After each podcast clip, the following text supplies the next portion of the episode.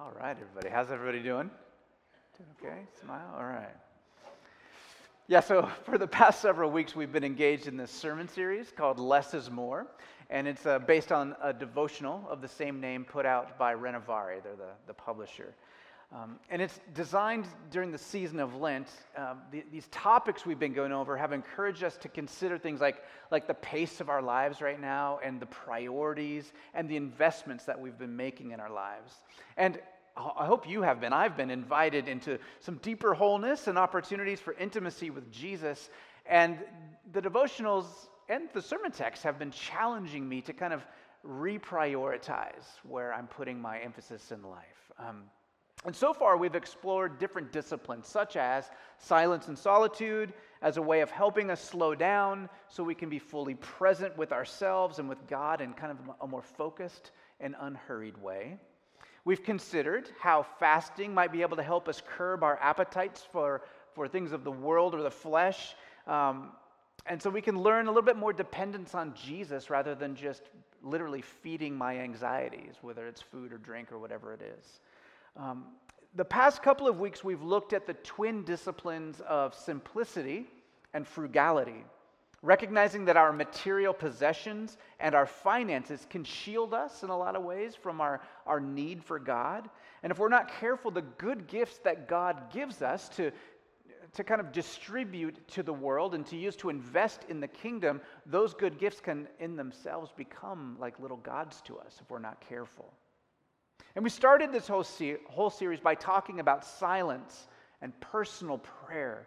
And it's fitting then that tonight we're going to be closing our Lenten series by focusing on a different kind of prayer. Uh, rather than just being silent with God and, and, and soaking in, in silent prayer, this type of prayer is intercessory prayer, um, the kind of prayer that we pray for other people.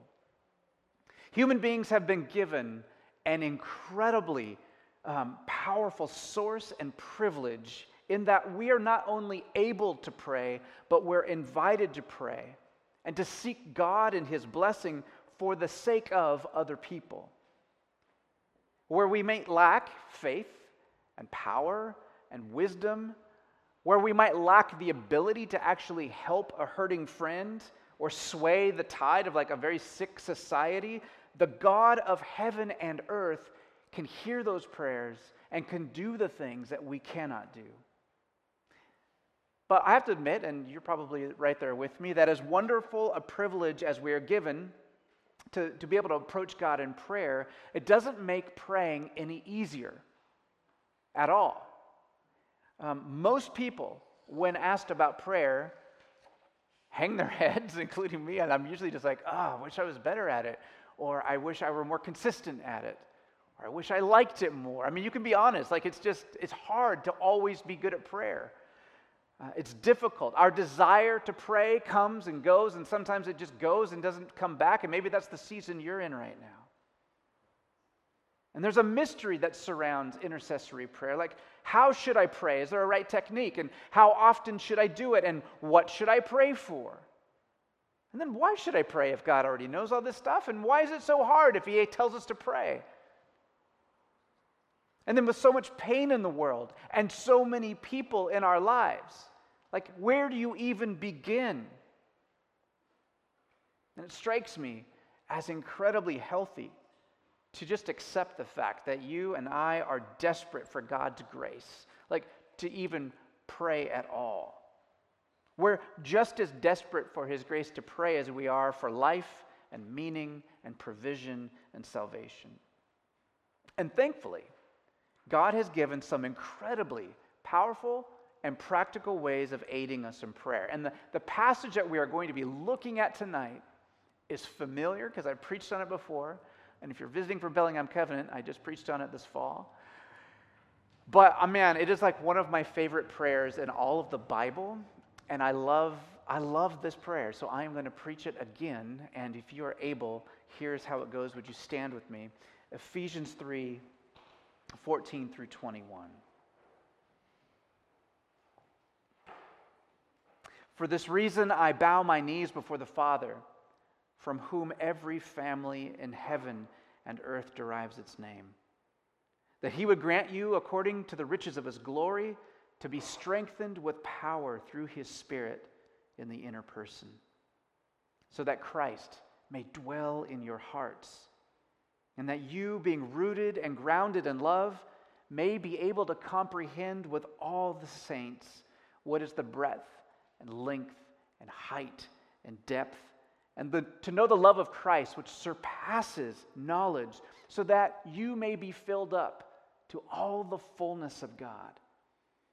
Now, to him who is able to do far more abundantly, beyond all that we ask or think, according to the power that works within us, to him be the glory in the church and in Christ Jesus to all generations, forever and ever. Amen. You may be seated.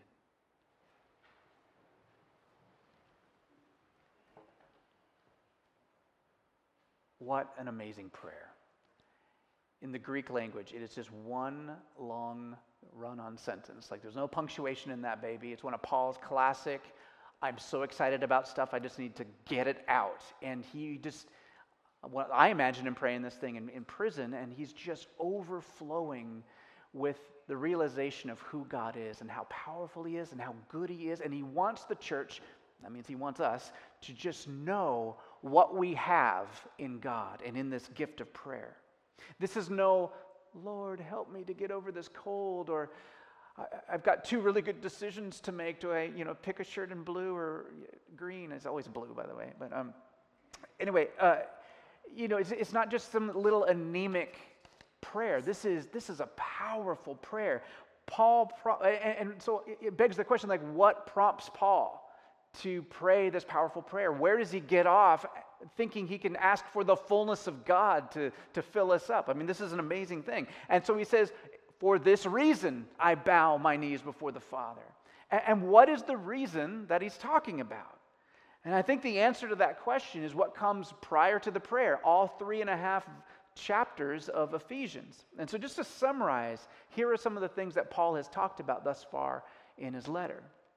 He's written, God has blessed us with every spiritual blessing, chosen us before the foundation of the world, predestined us to adoption as sons and daughters, redeemed us through the blood of Jesus, forgiven us, made us made known to us the mystery of his will, given us the Holy Spirit, raised Jesus from the dead, loved us, made us alive together in Christ, And that's just that's just one part. Okay, now I'm going to breathe and say Paul also writes that in Christ we are chosen, God's own inheritance, once dead but made alive together in Christ.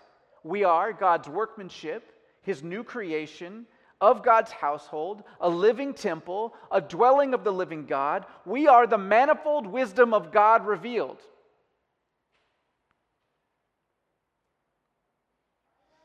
And it's with these amazing realities in mind that Paul just explodes this prayer onto the page and that we get to receive as the church.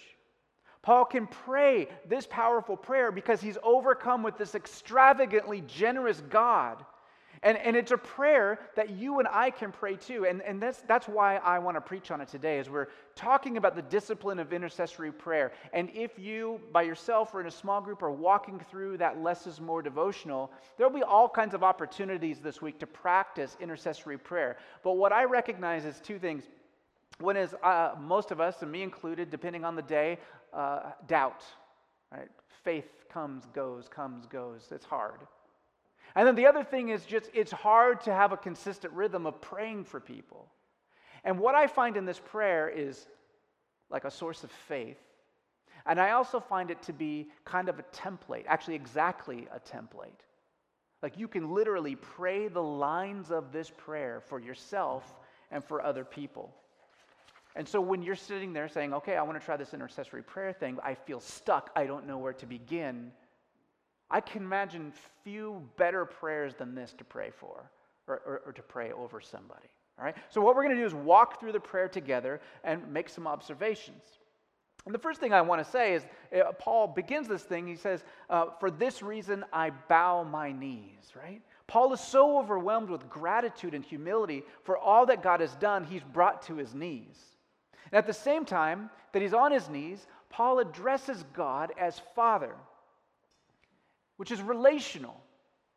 In Paul's culture, fathers were not just like one half of a child, like you get half your DNA from your mother and half from you. It's not this, this scientific thing that dads are. Like fathers in the ancient world or providers and protectors and masters of their whole family system. And so, for those who have a hard time thinking of father that could be anything good, I always refer to, to John 14. Because in John 14, Jesus says, If you've seen me, you've seen the Father. I know there's a lot of us out there that maybe our father figures weren't the greatest, and so thinking of God as father can be a stretch. But what if we replace our earthly father with Jesus? Jesus says, When you've seen me, you've seen the Father. And here's how that helps because when I look at Jesus, when I read Jesus in the, in the Gospels, man, this is a Father who interacts with warmth and compassion and strength and love and joy. You know, a lot of times in life, we get one or the other. We get a lot of strength from some dads, but not a lot of compassion. Or we get a pushover, but not like, I need you to be strong for me, dad. And with Jesus, we get the full package. And it's beautiful. And so when we look at Jesus, we can say, that's what the Father's like. And that's someone I can trust. That's someone I can pray to. A part of this praying, uh, this prayer for others might be that they would come to know God as this kind of loving Father. Like that might be one of the things as you imagine the people in your life that you'd like to pray for.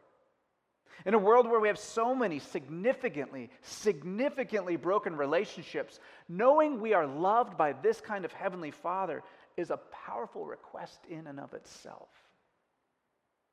And the point is, I think, that Paul is making is we're not just praying into the air. And we're not praying, praying to the kind of God that we have to appease with a bunch of gifts or good works or saying the right words. We are praying to our Father who, who created us and loves us and hears us. And then now that uh, invites us into actually getting into the meat of the prayer that Paul is teaching us. There's six main movements in this prayer. Um, I like to think of them as building blocks, okay? And we're gonna we're gonna kind of build this prayer together as we walk through it. On the ground floor, Paul, uh, his first building block is this that he would grant you, according to the riches of his glory, to be strengthened with power through his spirit in the inner person. So, first, he prays that we would be strengthened according to the riches of his glory. God's glory. What is that? That is the bundle of qualities that makes God God.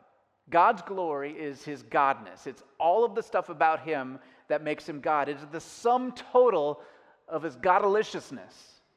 Paul recognizes the inexhaustible riches of God's glory and he appeals to it as if to say, What I am saying is, or what I am asking for, is bigger than the sum total of all human achievement.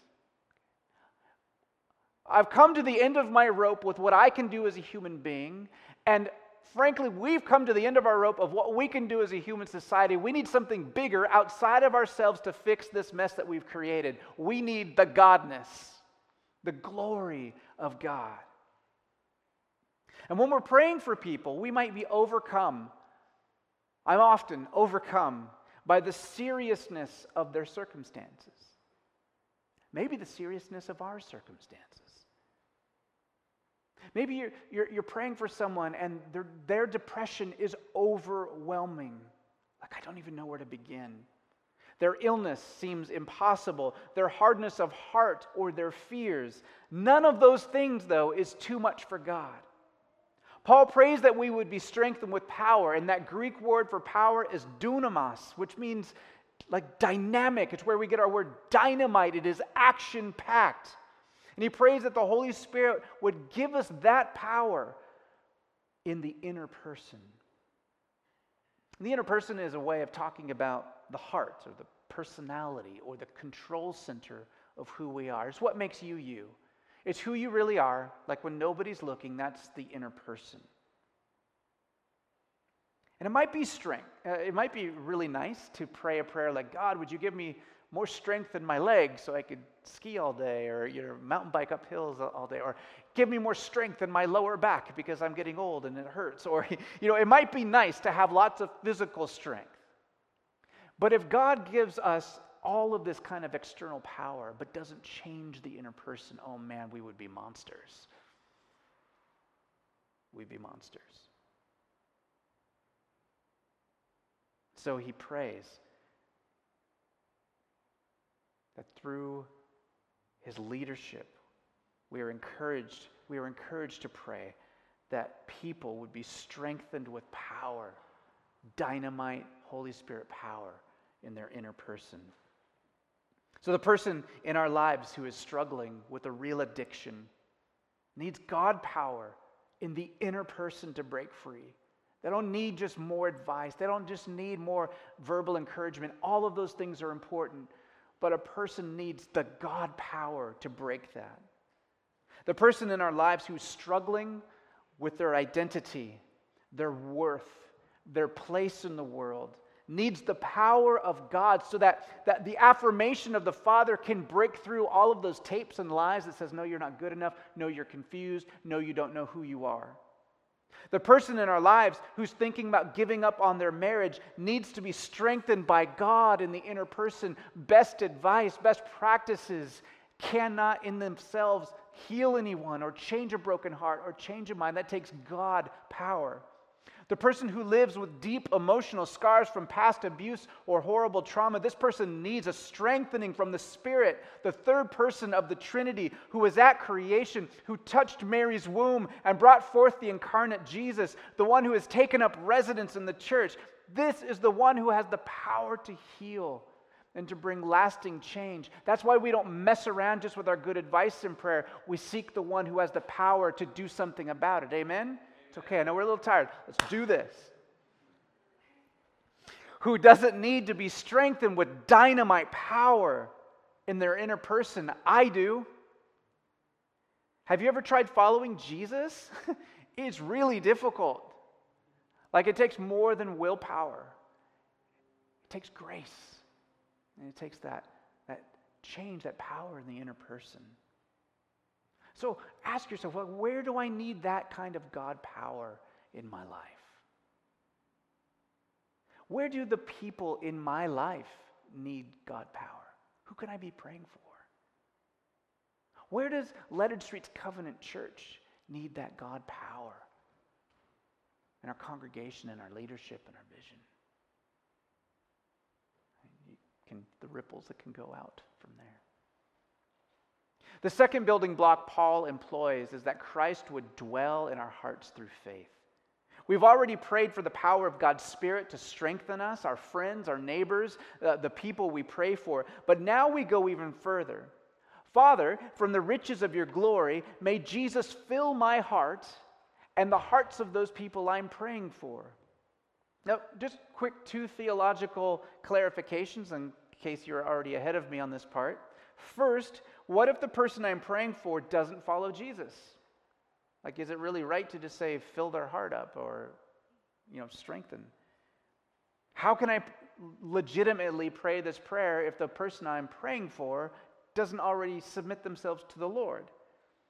Well, if the person you're praying for isn't a disciple of Jesus, you can just turn this into an evangelistic one. Like, Lord, grant faith to my brother or to my sister Grant faith to my daughter or to my son. Grant faith to my neighbor. Faith that opens their heart and mind to Jesus. By the way, your best apologetics or your wittiest, you know, whatever, that's not going to do it. You need God to release faith. You know who the, the great evangelist is? Uh, even Billy Graham would have said this is the Holy Spirit is the great evangelist. Like we only respond to what the Spirit's already doing in someone else's heart. If you care about somebody, you want them to know the Lord, a, child, a neighbor, a friend, start praying for them because that's how that happens.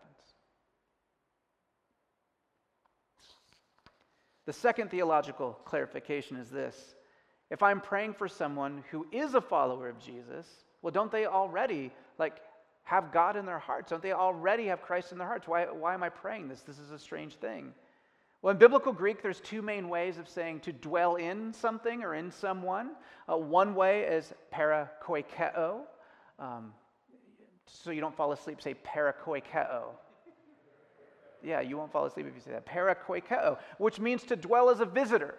Right? So parakoikeo describes the way we might, um, when someone comes over for to spend the night, right? Like your kid has a, a, a sleepover, or um, my mother-in-law was actually my mother-in-law did spend the night last night, right? So she parakoikeoed. She was there last night. She's gone today, and um, and so we we made a little space for her in this kind of third room where we have a Euro sleeper couch, and uh, we like to put all the crap under the couch, and you know she's comfortable there. We make sure it's clean, but we don't like like she's only parakoikeoing, right? Like she's just she's just there a little bit. Um, but the time may come in our life when someone needs to stay longer, like move in with us for some reason. Like we live in the house, right? And that word is katoe kao. Katoe kao. Can you say that and not fall asleep? Katoikeo, right. Um, to live with, to dwell in for a permanent time. And, and I guarantee you, like, if my mother in law was in that same room, like, we wouldn't just continue to put toys under the bed and just say, just deal with it for like the rest of your life. Like, we would probably want to, what color would you like to paint the room? And let's get a new bed that's more comfortable than a Euro sleeper couch because you're going to be here a while. And, you, you, know, we would do things to fix up the place to make it hospitable for the one who's going to katakoya kao there, right? And I think the reason that we're not more full of Christ, more effective in ministry, more potent as the church is because a lot of us really don't want Jesus to move in permanently. We love him to visit. We love him to visit when we go to church or, or Bible study or when there is a hardship in our lives and we really, man, I, I realize I really need him right now. And so uh, we, we, we, straighten up the junk in our hearts. Uh, we get on the straight and narrow for little fits and starts. Um, and we get on our knees and we say, Come, Lord, we need you. Um, and I think we've, we've grown like, as a church in the West in general, as evangelicals, too comfortable saying, Jesus is in my heart. Or all you have to do is ask Jesus into your heart. But I'm not sure we always communicate, I'm not sure we always know what all that means. Is asking Jesus into my heart just a way of saying, God, take away my guilt and make me happy? See, Paul's prayer is powerful. He prays that Jesus would take up permanent residence in our hearts. We ask the Father to help us remodel our hearts so that it is a place that Jesus is comfortable in. A pure and holy heart. And that means we invite Jesus into these dark areas in our lives. We ask him to transform them. We ask him to uh, invite him to work and to ask him to help us make choices that, that honor him and serve other people and make the world better. It means we invite Jesus into our relationships, into our romances, into our friendships. And we ask him to give us true love for people, integrity and joy and patience. We ask him to rule in our inner person, not to show up when we want Him to and then to leave when we're feeling better. Paul's third building block in this incredible intercessory prayer is that out of the riches of his glory, the Father would have uh, us rooted and grounded in the love of Jesus. It's been noted that Paul is kind of mixing his metaphors here, which he does quite a bit. Um, sorry, philosopher Ryan We'll try, but I, I, I, can't rewrite it for Paul. So he's just mixing metaphors. Let's just be honest about it. Um, and, and what, he's, what he's doing is he's using an agricultural metaphor, like a taproot going down that would be rooted deep in this kind of aquifer of God's love, his agape love. And, the, and then the second metaphor is architectural. Literally, it means to lay a foundation, that we would be rooted, drawing up the love of Jesus, and that we'd be grounded, anchored, built on a foundation of Jesus' love.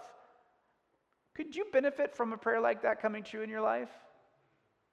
Being rooted right over the aquifer of Jesus' love so that you're taking up his life, grounded on a foundation of Jesus' love so that when life gets hard, you're, you've got a water source, a life source, and a foundation. That's what we're invited to pray in this prayer for ourselves, for the people we love, for not only our local church, but the church around the world. This is a fantastic prayer.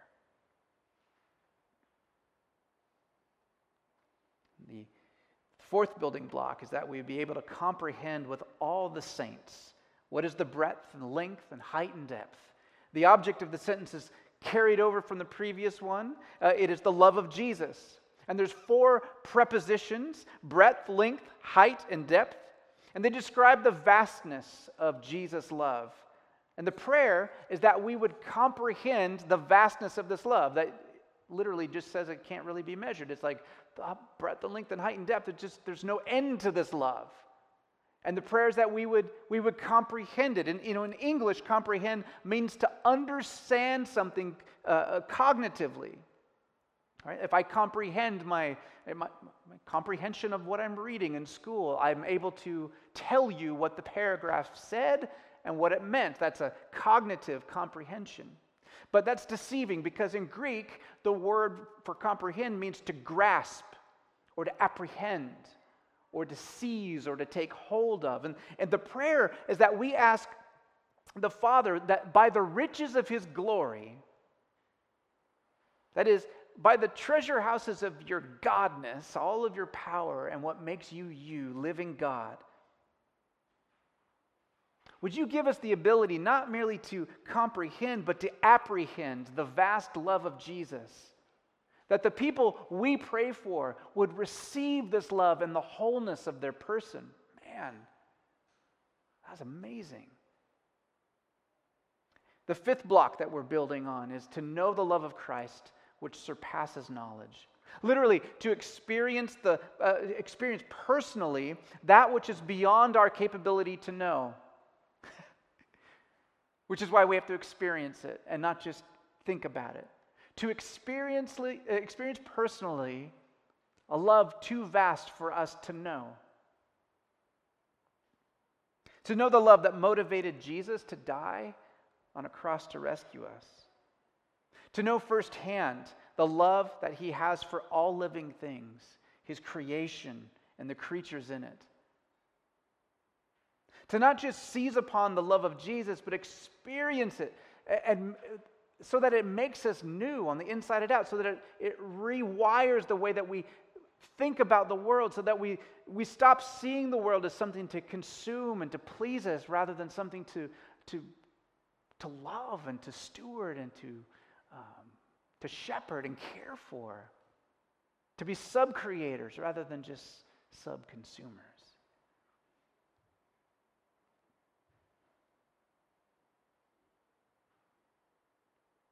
Father, out of the riches of your glory, help us, help those we love to know the bottomless superabundance of Jesus' love. That's what this is about. Sixth, and we're nearly to the crescendo now. Father, out of the riches of your glory, fill me, fill us, and fill all we pray for with your fullness. Fill us with your character, with your love, with your creativity, with your wisdom, your purity, your grace, your beauty, your holiness, your, you could just keep going with all of the characteristics of God. When we say fill us to all the fullness of God, we are not saying make us gods. After all, Darrell Johnson notes filling a glass of water doesn't make the glass water, right? It's filling it up. They're two different things. Being filled with the fullness of God actually means make us fully human. It is what we were designed to be from the very beginning. Sin has warped us so that we often fill ourselves with other things. But we can pray for ourselves and for those that we love that we would be filled with the very life of God. Now, we built this tower of intercessory prayer. Well, Paul did, and we just like looked at his building blocks. There's six of them. Each block more powerful, building into this amazing ask of God. But I want to just take a moment before we close for three observations and a question. First, an observation about the verbs. All the active verbs in this prayer, that's the stuff that you have to do. All of the active verbs in this prayer are God's responsibility. I want you to know every time we're preaching gospel or epistles or anything out of Scripture, there's good news in it. It is my job to show us the good news. Don't let me get off the stage if I've ever just left you with things to do. You got to hear about these verbs. All of the active verbs are God's responsibility. We ask that God would grant, that God would fill, that God would strengthen, that God would dwell in us. The only active verb in the whole prayer for you and I to do is to kneel. It's the only thing. It was, it was Paul kneeling. He was just saying what he was doing. He didn't even say you had to kneel. So you don't have to kneel to make it work or something. But kneeling is a, a sign of submission, is a sign of saying, Lord, I'm trusting you to do the stuff I'm about to pray for. We receive, we are filled, we are strengthened. This prayer asks God to do what we cannot. And that's where the power of this prayer comes from. Our doubts don't matter when we trust God to do the work, even in our doubting. Second, just notice the Trinity all here in the prayer Father, Son, Holy Spirit. Paul puts them all in his prayer, and we can too. God isn't just like a person who likes relationships, God is a relationship. Before he created human beings, he was already fulfilled in a relationship Father, Son, and Holy Spirit.